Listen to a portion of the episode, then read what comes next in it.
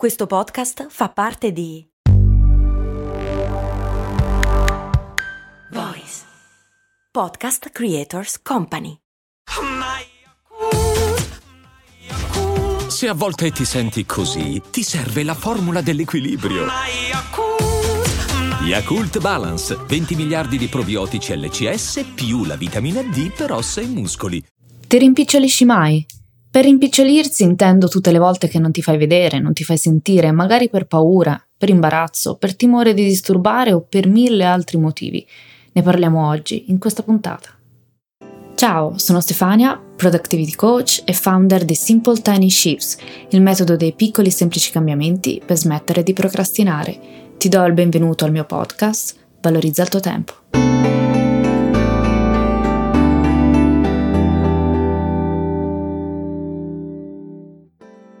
Ci rimpiccioliamo tutte le volte che non facciamo sentire la nostra voce, non facciamo valere la nostra opinione o non siamo consapevoli del nostro valore. Ti faccio qualche esempio perché il tema è complesso e le sfumature sono tante.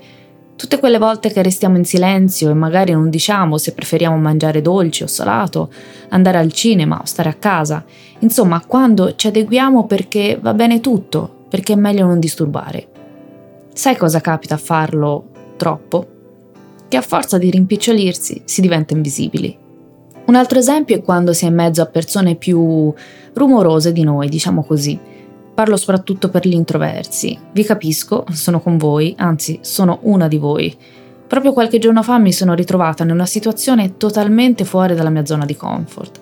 In questi momenti mi ritrovo a essere silenziosa, osservo, ascolto, cerco di ambientarmi e non parlo molto. Talvolta però chi è troppo estroverso cerca di coinvolgere a tutti i costi anche gli introversi come me e per educazione ci si trova a tollerare la situazione fastidiosa che si viene a creare. Lo fanno di proposito? No, spesso no.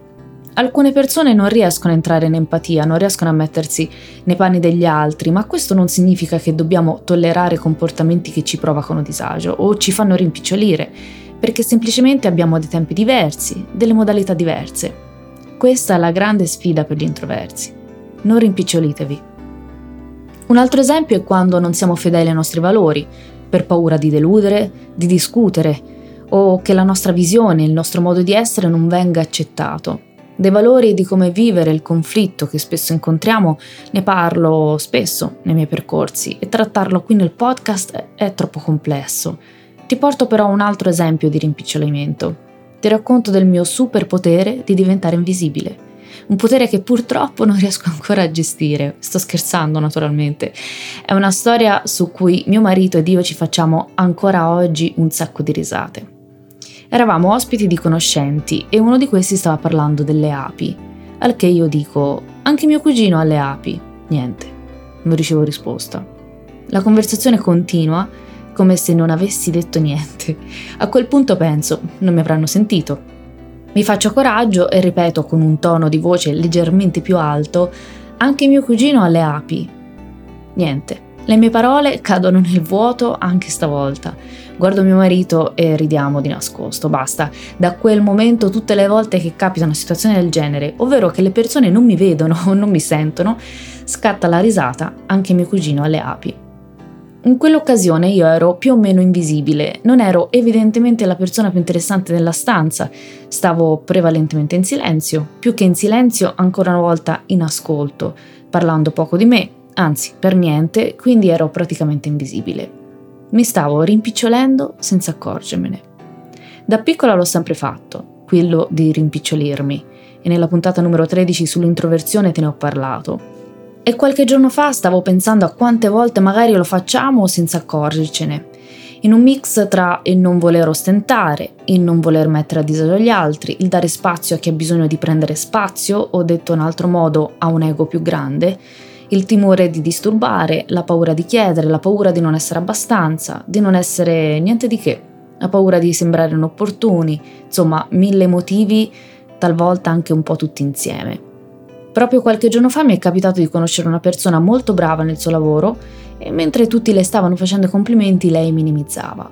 L'umiltà e la modestia sono degli aspetti nobili, ma come tutti i punti di forza, se usati in modo eccessivo, hanno un effetto boomerang, non ci portano beneficio. Essere troppo modesti vuol dire sminuirsi, rimpicciolirsi, fino a diventare invisibili. Ad un certo punto le ho detto, di semplicemente grazie.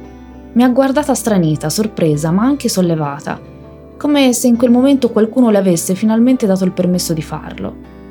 Quando le persone ci fanno un complimento, se lo riteniamo sincero, dobbiamo semplicemente ringraziare, essere grati. Dire grazie non significa ostentare, significa prendere consapevolezza che in quel momento quella persona ci sta vedendo, quindi non è giusto rifiutare il suo complimento. Dire grazie ci aiuta a prendere consapevolezza del nostro valore, di ciò che gli altri vedono in noi, che magari noi non riusciamo a vedere. Esprimere gratitudine, ormai te lo dico da anni, è un happiness booster, contribuisce alla nostra felicità. Tra essere modesti e ostentare ci sono tante sfumature. C'è anche quella zona in cui si è sì umili e modesti, ma allo stesso tempo si è grati e si è in grado di riconoscere il proprio valore tutto questo è ovviamente possibile farlo senza ostentare.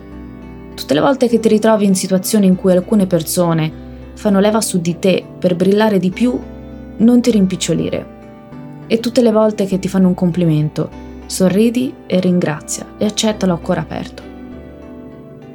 Io ti ringrazio anche oggi per avermi dedicato qualche minuto del tuo tempo e ti invito come sempre a seguirmi sui social e soprattutto a iscriverti alla newsletter del lunedì. Grazie ancora. Alla prossima.